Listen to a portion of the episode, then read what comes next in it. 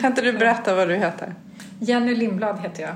Eh, jag eh, driver mitt egna företag inom kommunikation där vi föreläser, coachar företagsledare i eh, hur man kommunicerar bättre. Och framförallt i det korta formatet har blivit min lilla nisch. Så att allting under 20 minuter älskar jag att grotta i mig i. För du pratar ju om att du hjälper folk med pitchar va? Det är en del som jag gör, så att jag jobbar mycket med pitch. Berätta liksom, vad är pitch? Pitch är när du ska sälja in någonting på väldigt kort tid. Eller sälja, men eh, få igenom ditt budskap på väldigt kort tid.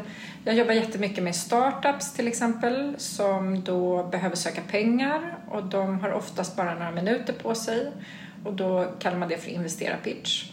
Eller eh, mitt förra jobb så var jag väldigt duktig på att eh, ha bra säljpitchar ute på event. Så hur kan du snabbt få in så många affärer som möjligt på kort tid så att man kan följa upp efteråt?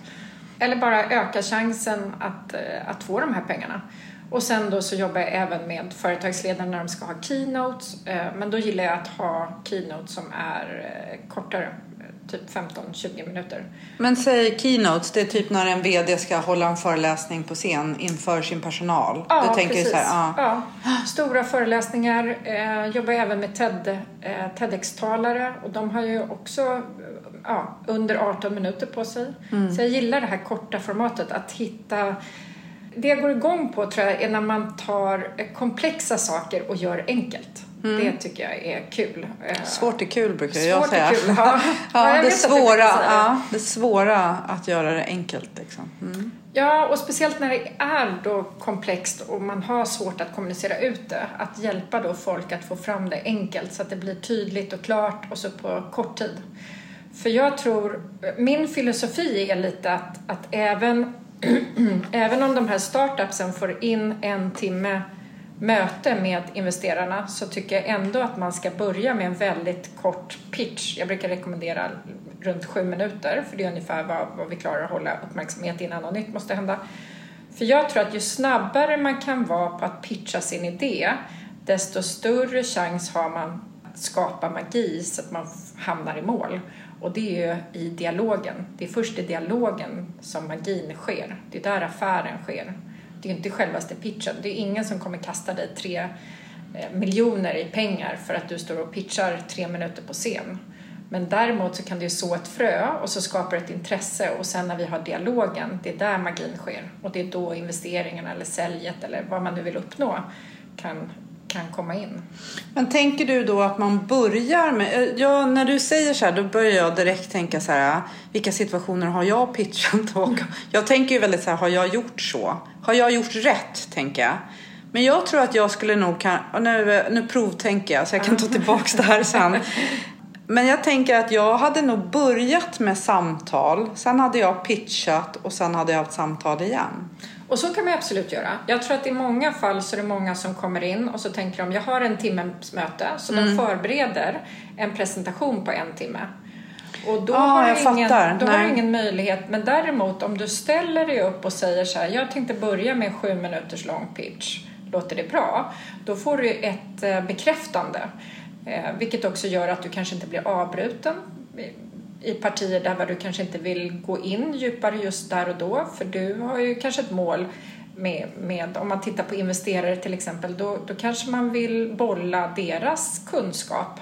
Så att om jag har ett techbolag då behöver inte jag inom AI säger vi, artificiell intelligens.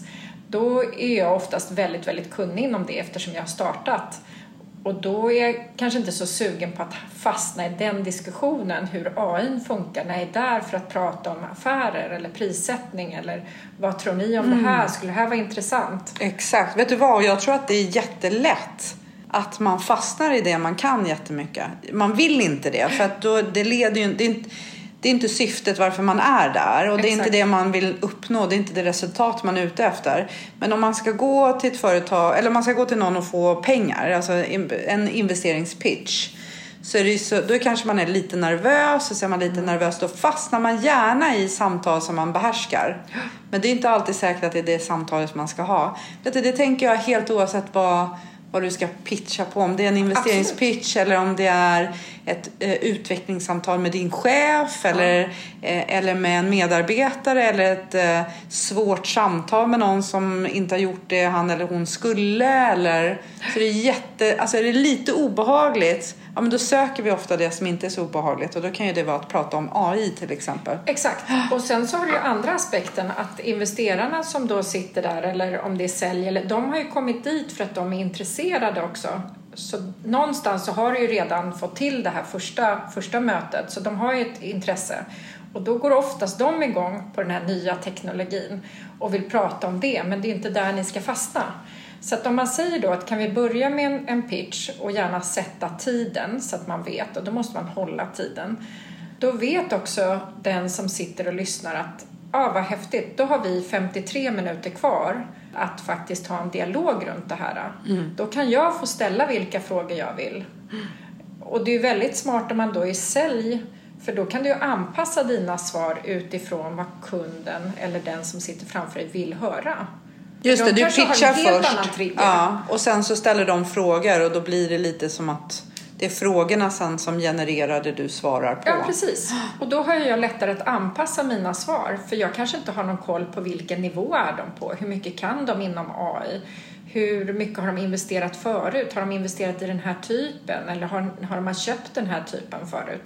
Eller har man haft utvecklingssamtal förut eller om man är på dejt eller vad man än har så måste du pejla läget lite med den som du sitter mitt emot så att du kan anpassa dina säljargument eller pitchargument eller vad man nu Till det som passar den personen Exakt. Ja, såklart. För det kanske, ni kanske inte alls ligger på samma nivå. Men du, en sak som jag tänker så här, om man ska stämma av en agenda och det kan ju vara det kan ju vara på ett ledningsgruppsmöte eller på ett möte med min chef eller med en kund eller vad det än är för möte egentligen. Så det, det, jag kan uppleva att om jag tänker att jag ska gå in och pitcha och säger så här, är det okej okay om vi börjar med en sju minuters pitch? Då måste jag kunna hantera ett ja, men jag behöver också kunna hantera ett nej. Nej, vi vill istället lägga upp det så här. Är du med på vad jag är ute efter? Jag, jag, kan ofta, sen, när jag jobbar som mentor så kan jag ofta se att när man är lite osäker då ger man ett förslag men egentligen är det inget förslag utan det är det ska vara så. Förstår du vad jag menar? Lite så här som jag säger till mina barn så här, ah, jag tänkte att vi kanske skulle äta kyckling till middag.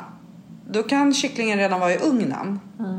Det finns inget utrymme för nej, inte kyckling. Utan det är mer så här att jag vill ha en bekräftelse på att mitt val är okej. Okay. Men om jag inte kan hantera ett nej, då ska jag inte ställa frågan. Är du med på vad jag menar? Ja. För jag tänker också att det är så lätt att man i början, om det nu är en pitch, sådär, att man är lite försiktig, man vill stämma av. Så här, skulle det vara okej okay för er att jag börjar med en sju minuters pitch? Nej, vi vill gärna börja med att ställa frågor. Då bara, oops. Just det. Eller så, så bara, okej. Okay. Du kan också hantera det så är det ju okej okay, liksom. Nej, och den är jätteviktig och det brukar jag också trycka på. Eh, framförallt så är det många som börjar en, en pitch eller presentation med att ställa en fråga.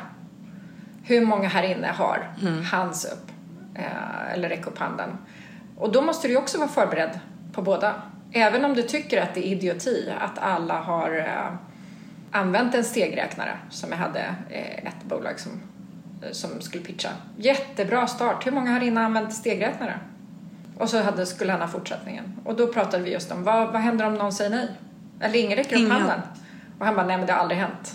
Eh, det har aldrig hänt, det kommer inte hända. Han skrattar bara. Eh, och, och, så pushade vi ändå igenom och tänkte att vi ska inte ha två stycken olika pitchar bara beroende på hur de svarar i introt. Utan då måste vi bara ha en bättre brygga in mm. till, till resten av pitchen. Så det, det satt vi och jobbade en del på. Vad sa han då? Kommer du ihåg?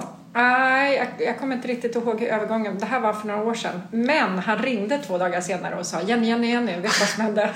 ingen. ingen, ingen räckte upp handen.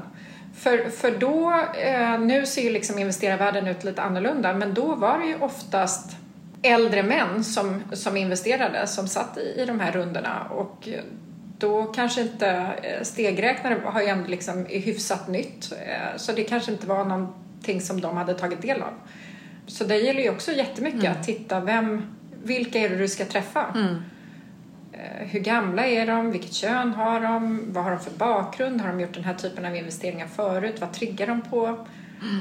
Eh, om du frågar hur många här inne har barn, då måste ni ha kollat det förut i förväg, för det kan ju vara jättekänsligt. Eh, mm. Så att hela tiden hålla koll på vem man pratar med. Ibland Men jag, jag måste bara säga att ja. han lyckades ju faktiskt, eh, när han ringde och sa att det var ingen som räckte upp handen. Men han fick sin första investerare från det mötet. Så det är väldigt häftigt mm. tycker jag. Ja men det kan ju vara så att man vill investera i något fast man inte använt en stegräknare. Så det, det, är inte, det behöver ju inte vara, man kanske vill investera i det fast det, det kanske inte heller alltid är relevant. Eh, men i hans fall som han hade det först och ingen hade räckt upp handen. Nej då hade han lika bra kunnat gå ner från scen. För det fanns inte, det var liksom jag inte, det hade bara blivit så pressat och bara, ha men låt mig berätta Snälla. om mitt företag Precis. i alla fall. Snälla, kan någon räcka upp handen? Ja. ja. Nej, jag fattar, det är hur man säger det lite. Eh. Så att man måste ju fortfarande få fram nyttan så att de förstår vad, vad är liksom grejen även om inte jag har använt en stegräknare. Vad är, vad är grejen? Hur skulle det här kunna bli en stor grej eller en bra affär eller en framtida bra affär eller varför vill alla använda det och så mm. vidare. Mm. Det är som min kompis Anders Lundin säger. Ja. För vems skull säger du det? Exakt. Säger du för din skull eller säger du för mottagarens skull? Och då tänker jag att ibland så kanske man säger det, det är en retorisk fråga. Så du säger det mer för din egen skull. För att komma, det är bryggan som du säger. För att det är en brygga över att komma in på det du vill mm. prata om. Men då måste du kunna ta att bryggan kan vara på olika sätt.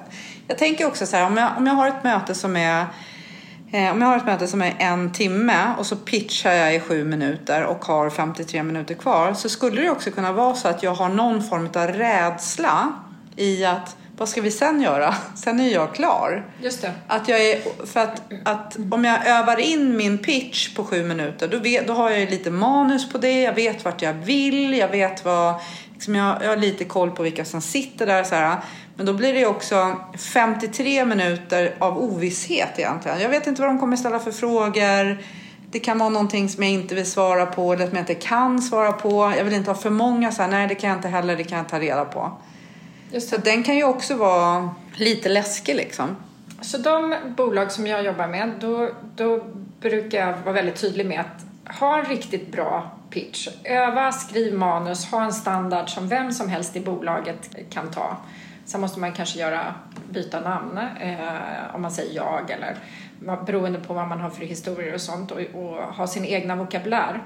Och när man väl har en så ändra inte den, för det är inte den som är den viktiga, att man ska återuppfinna pitchen varje gång, utan det är ju just i dialogen.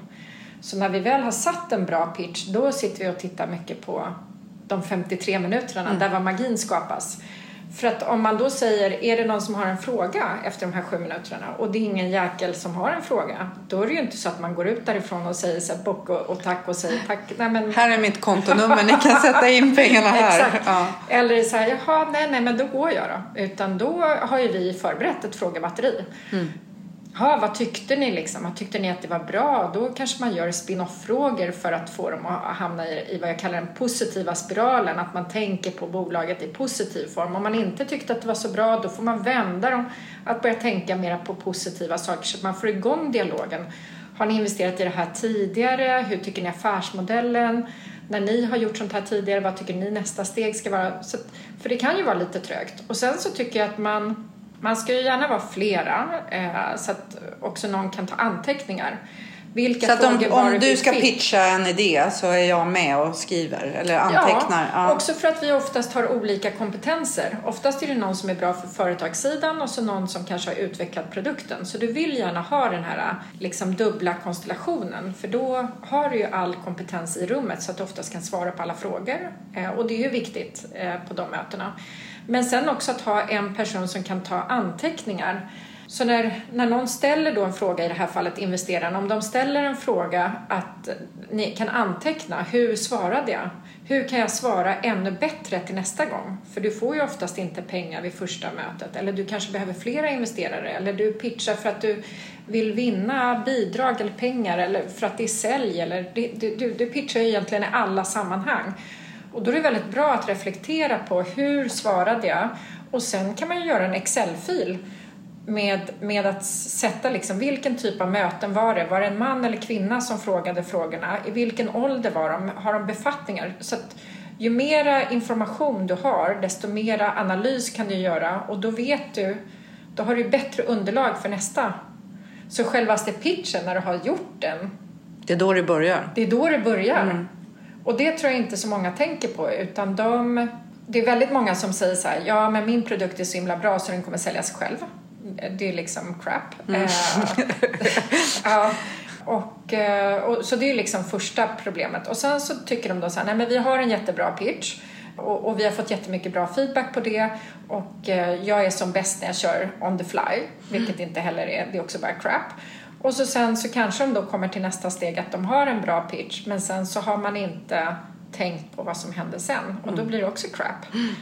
Så att har man förberett det här då kan man vara mycket mera, jag menar de är ju inte där för att bli pitchdrottningar eller pitchexperter utan de är ju där för att de ska visa att de är experter på att driva företaget framåt. Eller för att öka säljet eller för att få igenom den här löneförhandlingen eller vad det nu kan vara. Men det blir så lätt att det blir fel fokus. Du märker när- att jag går igång. Ja, jag gillar märker här. det. Och jag ler Jag jättemycket. för det. Ja, det, det, jag ler åt det. Och så tänker jag på att för jättemånga år sedan när jag jobbade som säljare på SAS så var jag med en kollega som hette Anna-Karin på ett företag. Och på den tiden så fanns det vad hette det? De hade travel managers på alla stora företag. Men sen fanns det typ resebeställare. Vi var ofta sekreterare som också beställde resor. Det är ganska länge sedan det här. Och då var vi för att på ett stort företag eh, träffa den som var travel manager och så skulle vi träffa typ så här 30 stycken resebeställare. Stort företag fanns i hela Sverige, fanns utomlands också. Alla var svenska men de kom från olika ställen. Så att de kände inte varandra jätteväl. Och vi pitchade en produkt. Så det här är en jättebra produkt. Jag var med dessutom som lite så här specialist för den här produkten.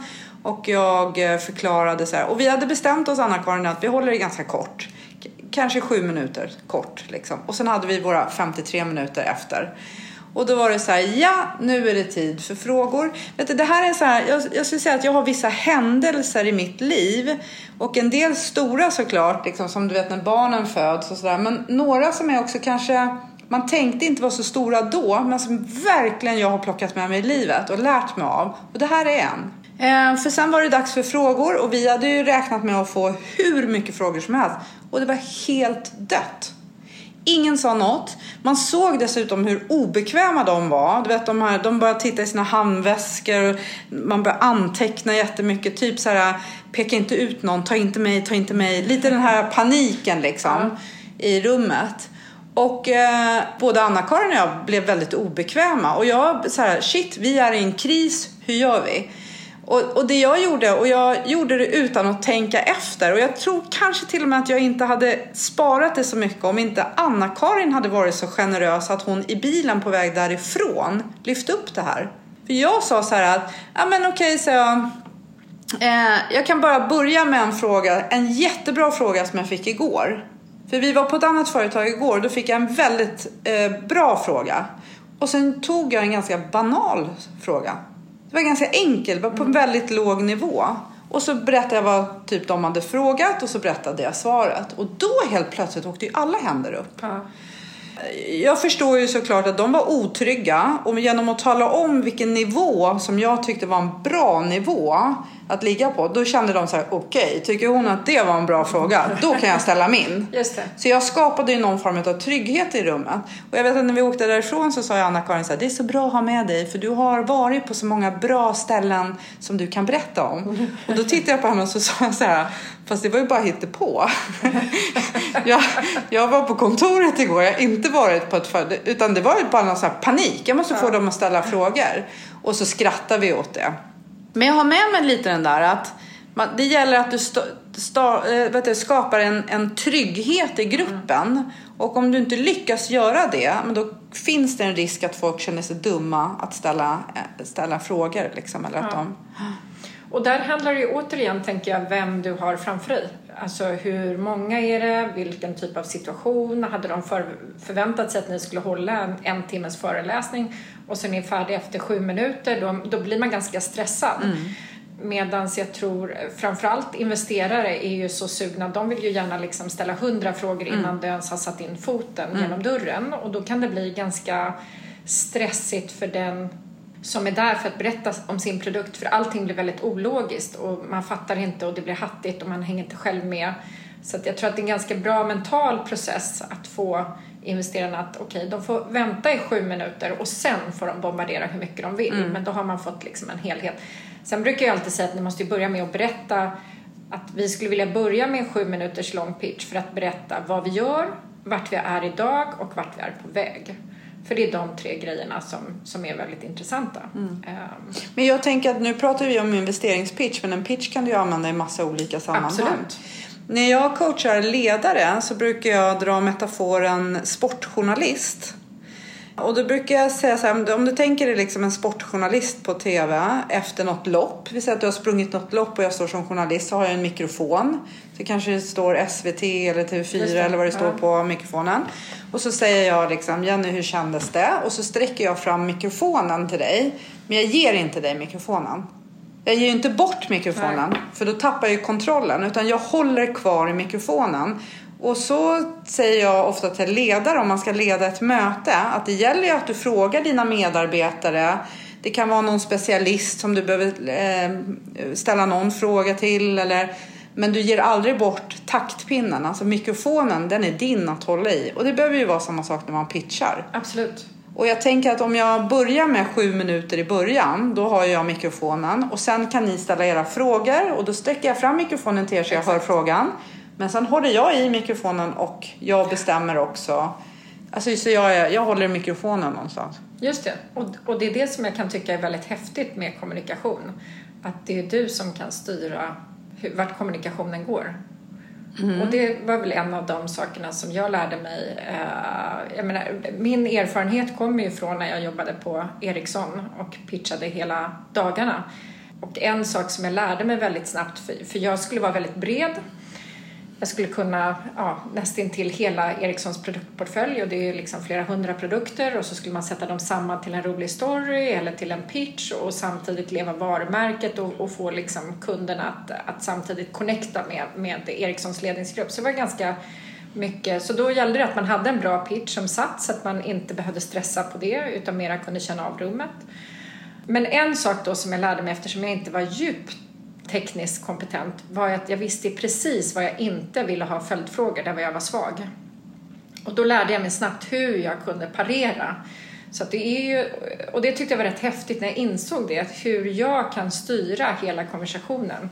För jag visste precis när jag skulle ta ett andetag och då visste jag att de skulle ställa fråga och jag visste ju oftast vilken fråga de skulle ställa. Och så kunde man säga så här, det var intressant, ja men jag skulle nog tänka så här.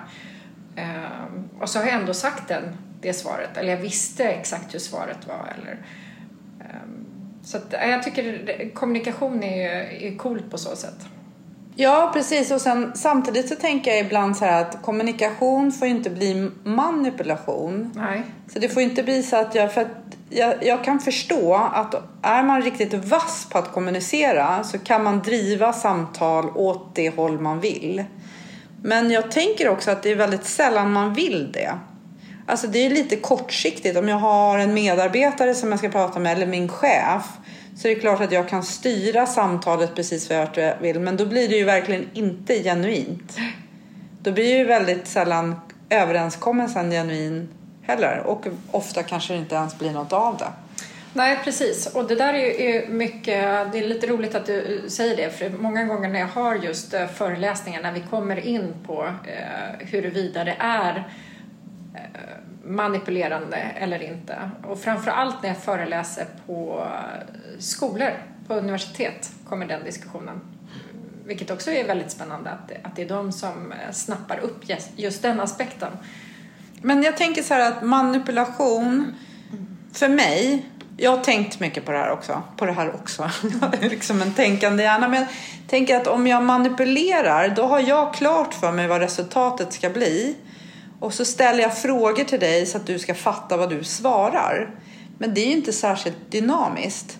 Och det kanske också är lite att det kanske också är att säga så här, ja jag tänker att vi ska börja med en sju minuters pitch det, jag kan få nej. Nej, men så hade inte vi tänkt att vi ska börja, utan vi hade tänkt att vi ska börja med det här.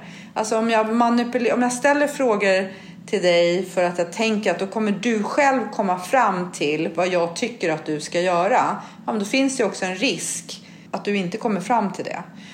För, förstår du? Blir det luddigt? Ja, nej, nej, och, och då tänker jag någonstans så här att om, om jag skulle vara din chef och det, du behöver komma fram till det här. Det, du, du behöver göra det här.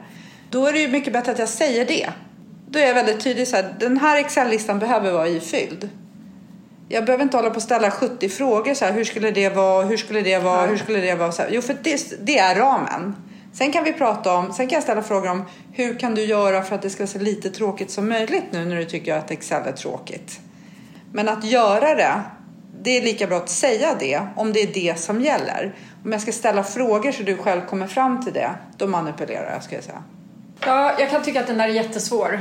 För alltid när du, när du vet vad ditt mål är och du gör vad du kan för att nå ditt mål. Om det är att du ska sälja någonting eller att du ska få igenom någonting. Man kan kalla det förhandling, man kan kalla det för manipulation. Alltså manipulation är ett så starkt negativt ord. Med all rätt.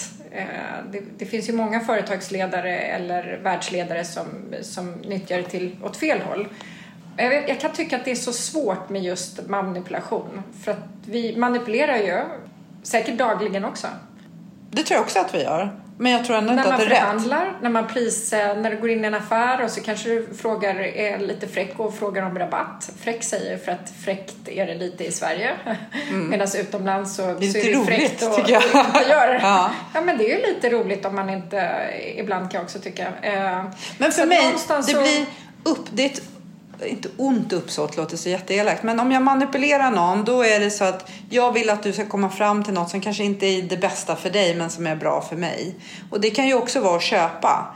Du vet, så jag ska sälja på dig den här dammsugaren och du vet, den där dammsugaren du har, Men den är är det inte mer så en bra. mental inställning som du har när Ja, du lite, det. men ja. med för ordet. Ordet för mig. Ja, just det. Eh, blir liksom att jag, för det kan jag tycka många gånger så här att om man ska sälja en produkt så kan det ju vara så att när du har ställt frågor till din kund så kan du säga så gör ju jag ofta med mig själv. Alltså om nu jag skulle vara produkten. Jag har ju kunder som ringer för att de vill köpa en tjänst av mig och så säger jag "Ni- nu har jag pratat med er, ni ska inte köpa mig. Jag är inte den som är bäst lämpad för att hjälpa er, men jag kan koppla ihop er med Jenny. Eller jag har ett tips på en annan person som eh, jag kan koppla ihop er med. Jag säger ju nej till väldigt många uppdrag. För att jag, det är inte, jag är inte bäst på det de behöver hjälp med. Och ibland så kan det ju vara så att de inte ens ser själva vad de behöver hjälp med. Och då, men, men jag tänker så här att om de inte om jag inte var ärlig, då skulle jag kunna få folk att köpa något som de inte behövde. Exakt. Det är manipulation för mig. Precis, och då Jag är det ett mindset i ditt huvud som är skillnaden. Ja, jag tror det. Det är uppsåtet på något sätt. Det är inte så här ärligt. För sen så eller... kan du ju ändå ställa frågor för att du vill att de ska köpa dig om, de, om du är rätt för dem. Det kan jag göra. Men då har du inte onda Nej. uppsåtet i hjärnan så då blir det inte manipulation. Nej, det är svårt. Ja, det, jag tycker det där är jättesvårt. Ja. Och det är så starkt, eh, det är så starkt eh, ord. Och samtidigt så tycker jag inte att man ska skämmas för att man vill nå sina mål men man får inte ha ont uppsåt. Nej, Och det jag- är nog un, ont uppsåt den var liksom grejen. Bra. Ja, den var väldigt bra. Och jag tror att det är det man vinner på i längden. Det kan jag se. eh, Jag vet att jag fick frågan om, om ett uppdrag. Om jag kunde coacha en, en, en, en föreläsare en, som skulle hålla en timmes lång föreläsning och så sa han att om det här blir riktigt bra då vill min chef att du coachar alla andra säljare inom företaget, eh, 200 stycken. Så för mig egenföretagare så hade ju det varit ett liksom, världens bästa gig kan man ju säga. Det hade varit bra i plånboken. Och någonstans så kände jag bara så här att nej men jag vill inte det här.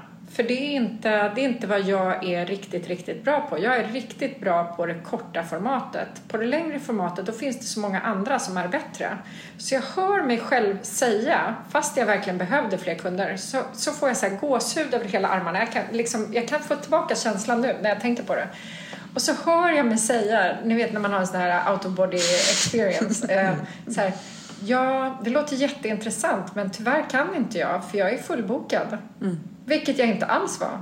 Och så ringde jag till en, en eh, kollega i branschen som jag visste hade mera tid. och sa hej, vill du ha det här uppdraget? Eh, nu vet jag inte vad som hände med det, men, men två veckor senare så var jag fullbokad. Så att jag tror någonstans så vinner man på i långa loppet, att, eller i längden, genom att säga så nu, nu var jag inte helt ärlig då, då mot den här killen. Men jag tror Men du höll fingrarna i kors lite i fickan. Så Ja, det var ju ingen jättestor nej, men- lögn heller. Nej, men också tror jag att det är viktigt att man är ärlig mot sig själv. Att det här var inte det, precis som du säger, att du säger nej till vissa uppdrag när du vet att inte du är rätt. Nu var jag ganska ny i mitt eget företag så att jag, jag hade inte det argumentet utan det enda jag kom upp med var liksom att Mm. jag har inte tid eller jag är fullbokad. Men jag var verkligen inte rätt för det. För jag hade inte gett 150 procent. Och jag, när jag går in i någonting då vill jag verkligen att Mm. det ska vara hög kvalitet.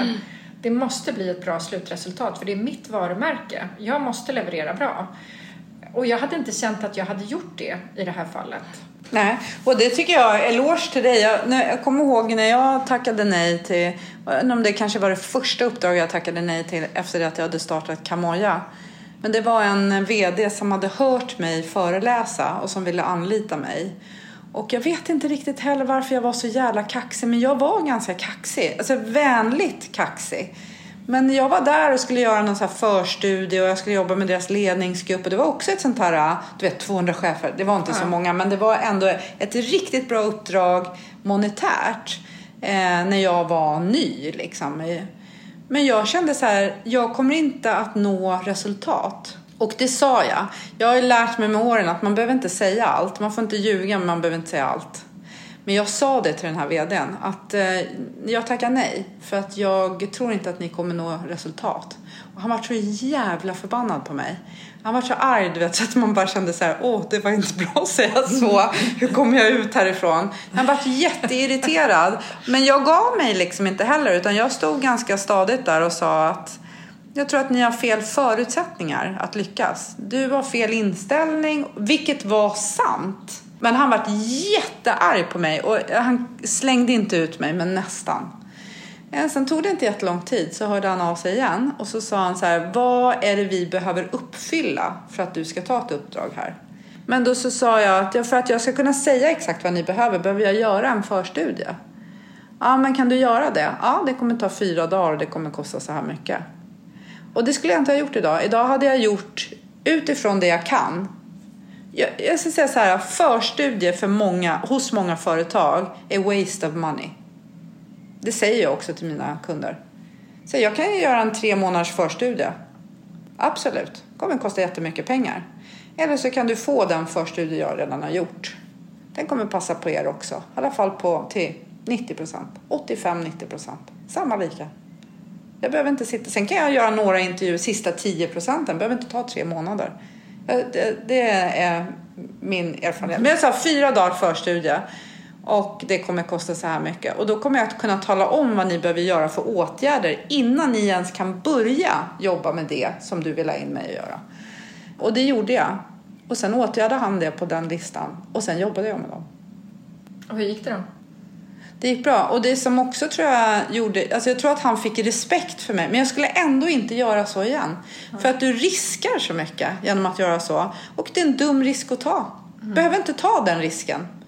Man kan säga att man är fullbokad fast man inte är det. Man kan hålla fingrarna i, i kors i fickan liksom. Och, man behöver inte säga allt till alla. Man behöver inte det. Jag har ju alltid varit liksom så här rak och transparent och så här. Ibland är ju det jättebra. Ofta är det jättebra. Men ibland är det inget bra. Och man behöver inte säga allt. Man, kan, eh, man ska inte ljuga, men man behöver inte säga allt. Jag tror att min stora lärdom ur, ur den var mera att jag behöver inte tacka ja till alla uppdrag. Och det tror jag var väldigt... Eh, när det blev tydligt för mig, då tror jag att jag på ett annat... Jag blev tydligare i min kommunikation vilken typ av uppdrag jag vill ha. Och då attraherade jag de uppdragen som jag ville ha. Eh, Och då blev jag ganska snabbt fullbokad eh, efter det. Men sen kan det också vara, för det kan jag ofta uppleva, att jag får en fråga om någonting som inte jag är så bra på eller som inte är mitt bästa. Eller också som inte jag tycker är jättekul. Som jag tackar nej till och så kanske jag pitchar in någon annan. Så här, men jag ska inte göra det här, men ta hjälp av Jenny, hon är jättebra. Då hjälper jag kunden. Så även om inte jag, och jag hjälper dessutom dig, Jenny. Ja. Så att nästa gång du har något uppdrag som du tänker så här, ah, det ger jag till Lisa. Eller att kunden, alltså att det ändå på något sätt blir någon form av karma som... eh, Win-win. Win-win-win. Ja, det. lite så tänker blir- jag ja, att det ändå blir. tre. Men du, jag måste komma tillbaka till det här med pitch. För att jag tänker att det finns ju något uttryck, eller det kanske bara är min värld, att man ska kunna hisspitcha sig själv. Alltså man tänker sig att du kliver in i en hiss. Så tills du kommer upp, nu bor ju jag på plan 6, det går, hissen går ju inte hela vägen upp här hos mig, det går bara till plan 5. Men att om, jag, om jag tänker att när jag går in i hissen och åker upp till plan 5 så ska, träffar jag någon i hissen så ska jag kunna pitcha in mig. Och då kan det ju vara så här, det blir som en metafor, antingen mig som individ Eh, som kompis eller som eh, potentiell uppdragsgivare eller som chef. Eller det kan ju vara olika saker som jag ska pitcha in. Tänker du att det är samma sak? Nu är det ju inte kanske, jag har inte en timme på mig, men tänker du att det är så här procentuell fördelning? Att det är sju minuter pitch, 53 minuter frågor? Tänker i- du så liksom? Ja, men hissen, där går det ju så himla snabbt. Så där handlar det ju om att nyttja den tiden du har. Vad kan det ta? Tar det 20 sekunder? Eller jag vet att jag coachade, eh, det var faktiskt ganska roligt, jag coachade bolag som skulle eh, pitcha i hissen på reaktorn på KTH och den tar 90 sekunder. Eh, Nej, den tar 60 sekunder ner. Så vi tränade på 58 sekunder. Så att de skulle kunna säga liksom hej då också, för det tar ju också två sekunder. Nej, och då, då tänker jag så här, då, då har du dina, eh, det är ju 60 sekunder är ganska ovanligt att en hiss tar så lång tid. Så då skulle jag bara köra på. Det finns inte tid för, för frågor, utan mer göra någonting så att du kanske då de kommer ihåg det till nästa gång eller de har dig top of mind eller eh, beroende på vad du vill. Något som sticker ut, eller hur? Ja, Något fast på som... ett bra sätt. Jag kommer ihåg när jag, jag, jag hade jobbat en del med Hans Westberg innan han blev VD på Ericsson. Jag jobbade ju mycket på event så då, och mycket med företagsledningen så att jag väl träffat honom några gånger. Men så vet jag att jag skulle in på huvudkontoret och de satt på plan 6 och så precis när jag liksom står där i hissen så tänker jag så här, ja tänk om Hans Westberg skulle komma. Och så stängs dörrarna och så, ni vet precis som det är på film, så sticks en hand in och in kommer Hans Westberg, dåvarande VD på Ericsson. Och, eh, och jag hade en så här enorm chefsrespekt. Så jag- Jag kunde liksom känna hur, hur benen började skaka. Man kan ju tycka då efter några år att jag borde ha kommit över det där, men det, det fanns vissa Ja, men Hans Westberg och när jag presenterade för David Cameron när han var eh, i England, då, då, då skakade benen också väldigt mycket. Så det fanns vissa auktoriteter. Och så hade vi dagen innan så hade vi varit på ett nytt ställe eh, som var jäkligt coolt och jag visste att ledningsgruppen höll på att titta på nya ställen där de kunde ta in kunder. Och det här var på Kastellet, på Kastellholmen, i deras liksom topprum. Man hade utsikt över hela inloppet till Stockholm. Och det var så här superfint rum och så tänkte jag så här, men gud, hit skulle ju ledningsgruppen kunna ta hit riktigt exklusiva besök och ha bra dialoger. Så Hans Westberg då kommer in i den här hissen och det första jag säger till honom är han är ganska cool Hans Westberg, väldigt så här lättsamt, genuin, gillar att prata. Men Jenny Lindblad ställer sig och säger jag drömde om dig i natt. Och man märker hur han trycker sig lite extra mot den här hissväggen och bleknar. Eh, Det var inte en bra, det var inte en bra start. Och, och den här hissen gick ganska snabbt upp till sexan. Vilken tur ändå. Nej, utan Eller? jag var ju tvungen att förklara. Ja. Jag, var tvungen, jag kan inte bara liksom lämna med att jag drömde om dig i natt. Då, då hade han ju blivit... Eh, och dessutom så var jag ju kollega med hans fru. Så det var ju väldigt... Ja, men allting var väldigt bisarrt. Så då var jag tvungen att säga att ja, men vi var på det här stället häromdagen och jag tänkte att det skulle vara perfekt för när du har kundbesök utomlands. Jag skickade bilder. Och så bara, hej då. Och så skickade jag bilderna skratta- direkt till hans sekreterare efteråt så att han inte... Så att han Nej, inte skulle tro att det var något skrattade annat. du hade Han skrattar inte. Han, Nej. han skrattade, jag tror att han skrattade med lite så här äh, nervöst. och så hade han ju ingen, han hade ju inte sina livvakter där, det var ju bara han och jag i hissen. Mm. Men det skulle ju ändå vara... Jag tänker att han kommer ju komma... Alltså, nu vet jag inte. Om man är en lättsam, skämtsam person sådär så kan man ju ändå tänka att man kan skratta åt en... Jag vet inte, jag, jag skickade ju ett sms till en kund som jag hade, jag hade varit in där och pitchat. flera gånger. Men det var liksom en ganska strikt kund. Inte tillknäppt låter kanske, men så väldigt så formell. Mm. Så, eh, en, sån person. Och våra möten var väldigt formella. Det var väldigt så korrekt. Så. Och så hade jag pratat med honom i veckan. Jag kommer fortfarande ihåg var jag stod när jag insåg vad jag hade skickat. Och så skulle han, det var fredag och då skulle han eh, han hade berättat att han skulle iväg på någonting men inte riktigt vad det var. Och då så skulle jag skriva hoppas du får kul ikväll. Och jag skrev hoppas du får kuk ikväll. Skrev jag. Nej, men du vet att det var så fruktansvärt pinsamt. Alltså jag kommer ihåg att jag skämdes så sjukt mycket.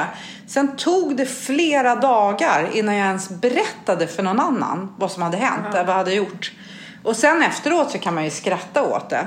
Men det var ju eh, spellcheck som på något sätt, eller jag vet inte, bara för folk bara, ja om man skriver det ordet mycket då är det det som det kommer ihåg, inte vet jag liksom. Men jag kommer ihåg, hur som helst så skämdes jag så mycket så att jag sa aldrig någonting till honom.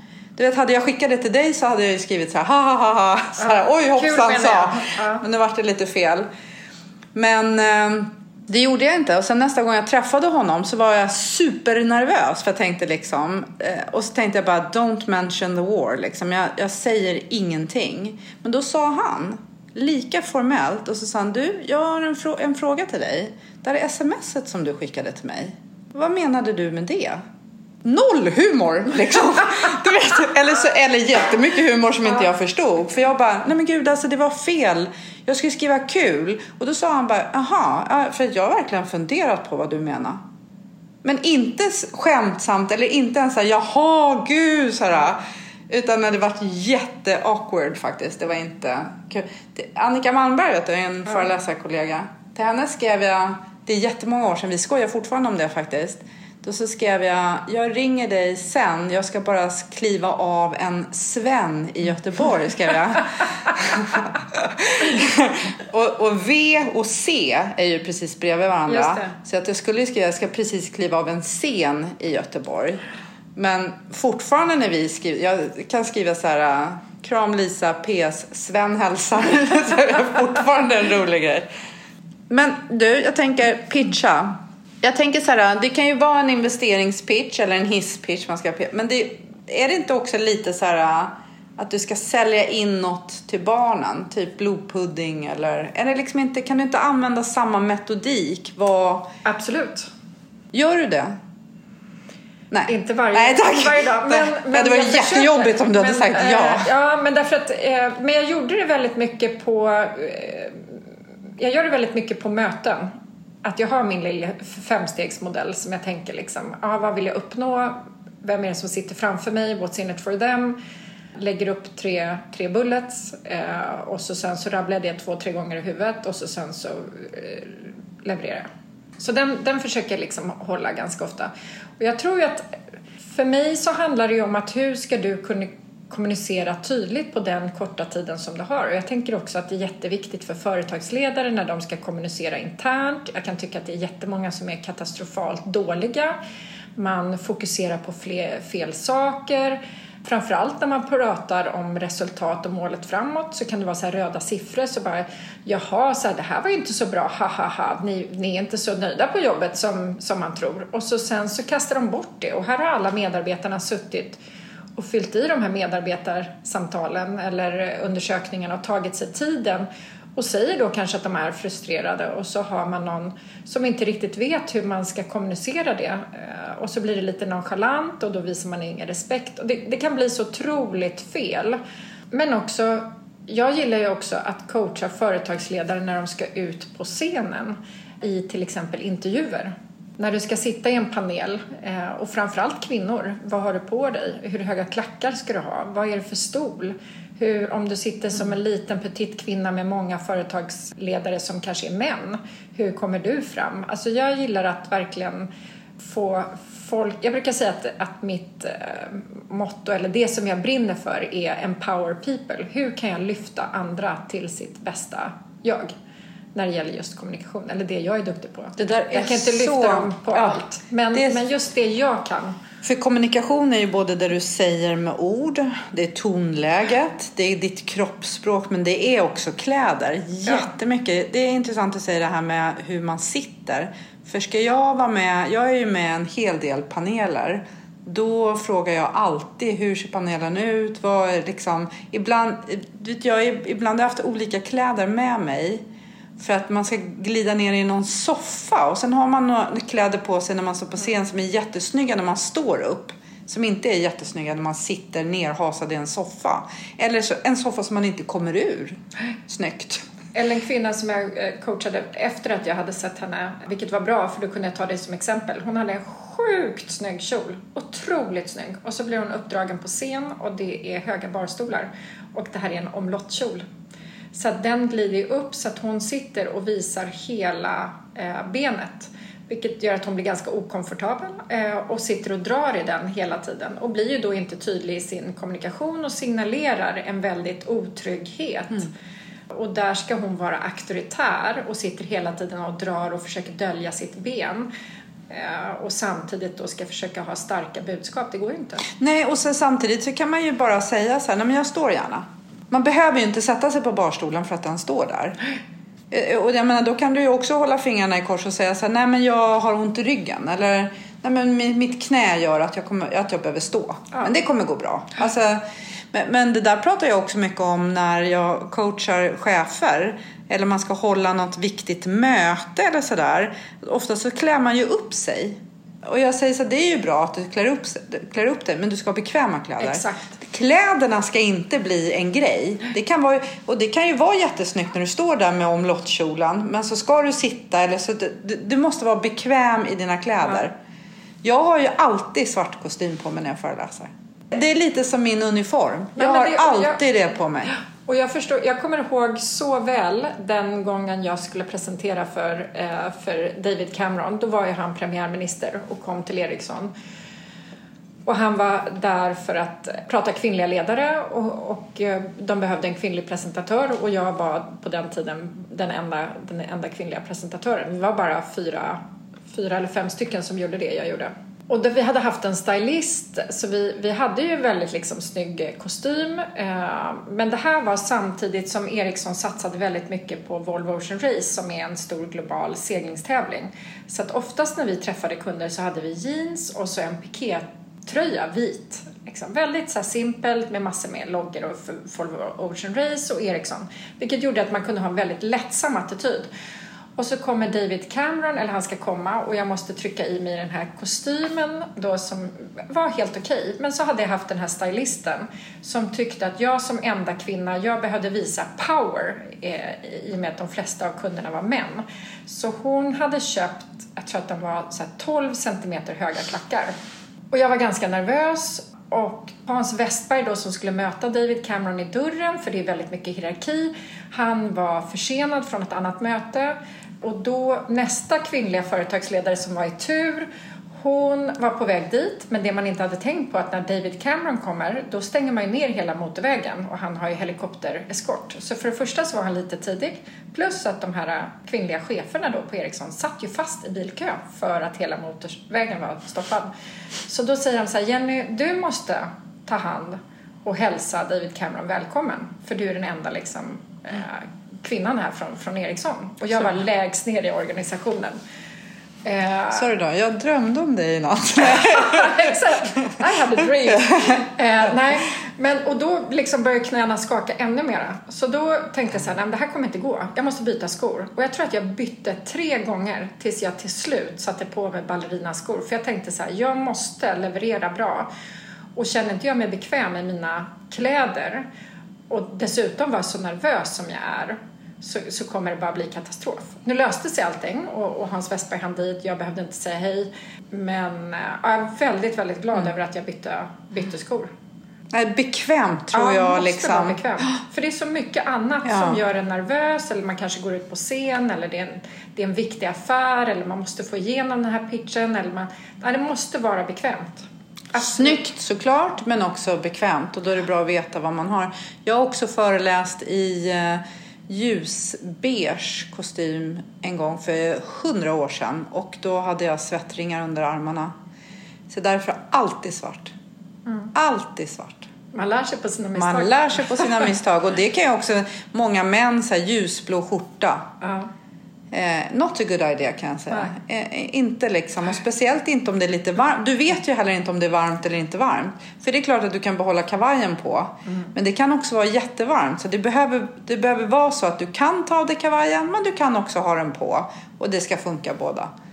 Eh, Men jag tycker att det är så fascinerande, för nu har jag ändå coachat en del företagsledare och väldigt, väldigt ofta så, så hör jag dem berätta att de har haft andra inne som har coachat och så säger de så här, men Jenny, det här är aldrig någon som har berättat för oss förut. Och det kan vara små saker som allt ifrån kläder, att du svettas, vet du om att du har... Eh, och det är ju inte jättekul att, göra, att säga den kommentaren, men mitt jobb är ju att lyfta dem. Hur kan de framstå sitt bästa jag på scen? Eh, eller i det mötet där de ska ha. Och är det då att de måste artikulera mera eller de måste trimma, en kille sa att du måste trimma ditt skägg för man ser inte vad du säger. Och han var helt chockad, en kille som har jobbat jättemycket, haft hur mycket coacher som helst, varit i Silicon Valley och han bara, det är aldrig någon som har vågat säga det till mig förut. Och jag tycker, men det är ju mitt jobb. Det är inte så kul, men vad var det du sa? Svårt är kul.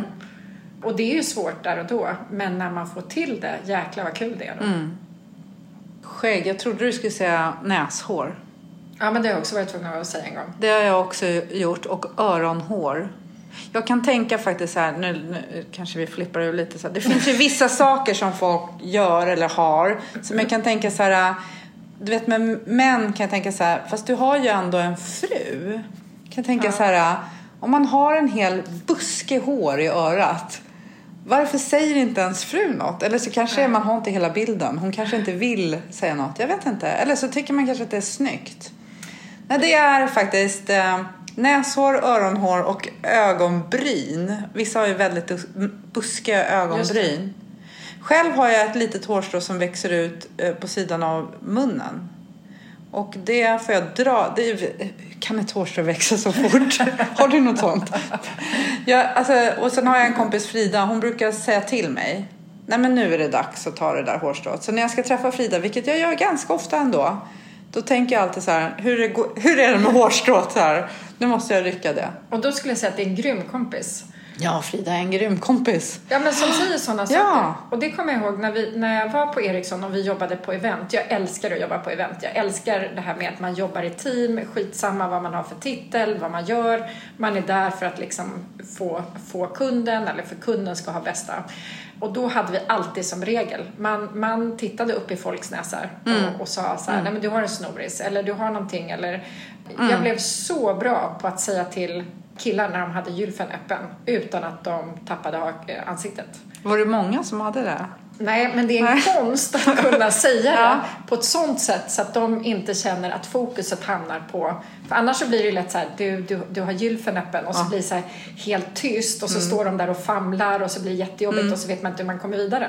Men eh, jag kunde bara, ja, nej men så att det, det man, hur, det, det gillar jag. Att när man har sådana vänner som säger så här, du nu har du någonting mellan tänderna. Ja. Direkt istället för att man upptäcker det sen när man kommer hem. Det är ju jätte... Ja, man går på toa och så bara, gud jag har ju fullt med mat, Ja, men varför är hur det ingen som säger Hej, något? Hur Ja, länge har man haft det här liksom? det tycker jag också. Det, det, det måste man våga säga faktiskt. Jag coachade en, en äldre finsk. Han var inte glad över att få in en, en svensk liten ung flicksnärta eh, som finsk erfaren säljare. Han var jätteskeptisk eh, och jätteerfaren. Eh, hade jobbat inom sälj hundra år och, och dagar. Och startat då det här bolaget som var jättehäftigt. Och jag säger till honom så här att det här, det du gör är så högkvalitativt men sorry, du ser inte eh, hög kvalitet ut själv. Du har näshår. Mm. Då var det nästan så att jag ville hålla för mina ögon när jag sa det för att jag tänkte jag kan inte, jag kommer få sparken imorgon. Så att jag sa du har näshår, du har, du vet så här folk som snusar, lössnus kan ibland bli lite så svarta i mungiporna. Så att du är svart mellan mungiporna, du måste liksom eh, försöka vita till dina tänder och du måste köpa en schysstare kostym. Och dessutom måste du presentera dina produkter på ett helt annat sätt. Du kan inte slänga upp allt du har om det ska vara exklusivt till det här priset. Och han tog till sig allt vad jag hade sagt och ändrade det direkt. Eh, och så fick jag ett långt mejl om den här svenska flicksnärtan som faktiskt kanske kunde någonting. Mm. Och än idag, jag tror att det är fyra år sedan jag coachade honom, än idag när han åker på mässor eller när han vinner pris så skickar han bilder till mig på och frågar liksom. På sin att- näsa, sådär.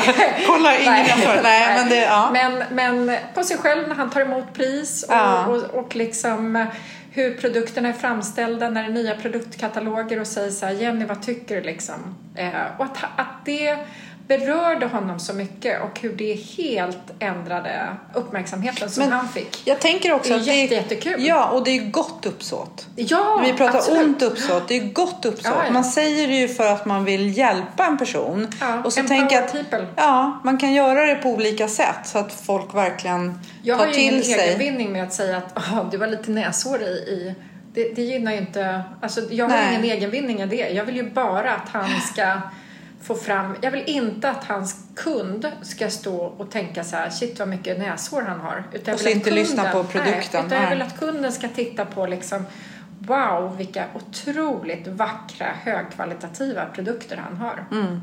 Och då, finns det, då får det inte vara någonting som stör. Liksom, Exakt. utan det ska vara... Ja, men jag tänker att vi avslutar där. Vet du, jag tänker också så här, en sak som vi faktiskt har pratat om som är viktig, det är ju att säga till andra. Ja. Eller hur? Och sen kan man tänka på när man gör det. För man behöver inte göra det i plenum. Eller hur? Man behöver inte göra det när det är massor med andra med. Man kan göra det lite diskret. Men man kan göra det. Och man kan också, tänker jag, tänka på hur man tar emot det. Och ha i åtanke som Anders Lundin, till vem? För vem sak För vem skull gör jag För det här? skull gör det? Så att man hela tiden tänker att jag gör det inte för min skull, jag gör det för deras skull. Ja, det är ingen härskarteknik. Jag säger det inte till dig för att trycka ner dig och göra dig liten. Utan jag gör det för att empower people. Så säg till varandra. Och så kan man ju också säga till när folk gör något bra. Absolut. Typ såhär, gud vad lite näshår du har. Nej, det kanske var inte dåligt. Men vi kan, jag man kan också... att berätta när folk gör bra saker. Ja, det tycker jag är precis. jätte, jättekul. Men, och det, Det men gör det är jag också... jätte... Exakt. Det gör jag utan att tänka till. Det går bara av rena farten. Däremot om det är någonting som är negativt, då måste jag tänka till. Och men jag tror att- så här, är nu verkligen rätt tillfälle? Eh, kommer det här lyfta den här personen? Och hur formulerar jag mig så de tar det på rätt sätt? Det är bra. Tre bra tankar. Vi avslutar där tycker jag. Tack snälla, snälla Jenny. Tack!